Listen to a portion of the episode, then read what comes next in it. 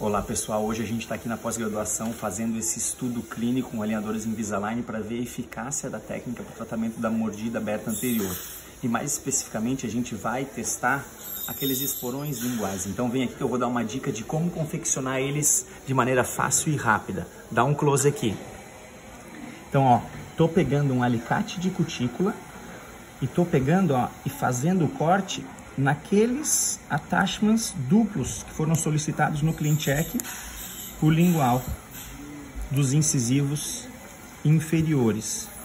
Então tá aí, ó. Tô cortando de maneira simples e eficaz, rapidinho para fazer eles, ó. Onde fica as pontinhas bem afiadinhas. Então essa é a maneira mais simples de fazer os nossos esporões linguais. Confere aí, ó. Tá dada a dica, hein?